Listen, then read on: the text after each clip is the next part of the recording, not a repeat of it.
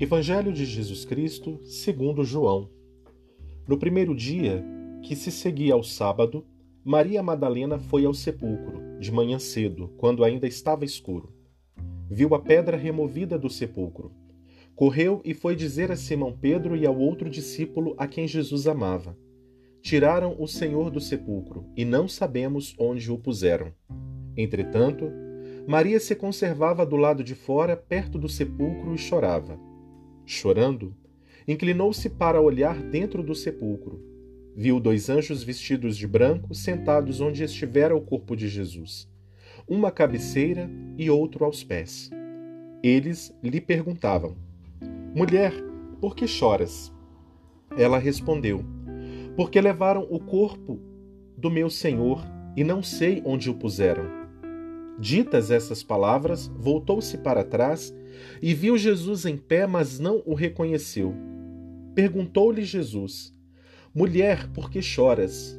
Quem procuras? Supondo ela que fosse o jardineiro, respondeu: Senhor, se tu o tiraste, dize-me onde o puseste, e eu o irei buscar.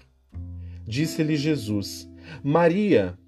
Voltando-se ela, exclamou em hebraico: Rabone, que quer dizer mestre.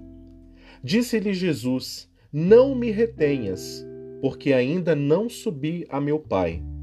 Mas vai a meus irmãos e dize-lhes: Subo para meu Pai e vosso Pai, meu Deus e vosso Deus. Maria Madalena correu para anunciar aos discípulos que ela tinha visto o Senhor e contou o que ele lhe tinha falado. Palavra da salvação. Queridos irmãos, Hoje, festa de Santa Maria Madalena, padroeira da Ordem dos Pregadores, a nossa ordem dominicana. Por que ela foi essa padroeira e é a nossa padroeira? Porque ela foi a que anunciou a ressurreição. Nós, dominicanos, somos os pregadores da graça, é a ordem que prega, a ordem que anuncia. Por isso, tem em Maria Madalena o seu baluarte, aquela que, quando soube da boa notícia, correu para anunciar assim somos nós também dominicanos. E não só dominicanos, todos somos convidados a olharmos para Maria Madalena e seguir o seu exemplo, anunciar a boa notícia. Especialmente nesse tempo de pandemia em que estamos vivendo, onde escutamos tantas más notícias, sejamos nós a começar a propagar também a boa notícia. E qual é a boa notícia? Jesus está vivo. Jesus cuida de nós. Olhemos olhos fixos em Jesus e tenhamos a nossa esperança sempre nele.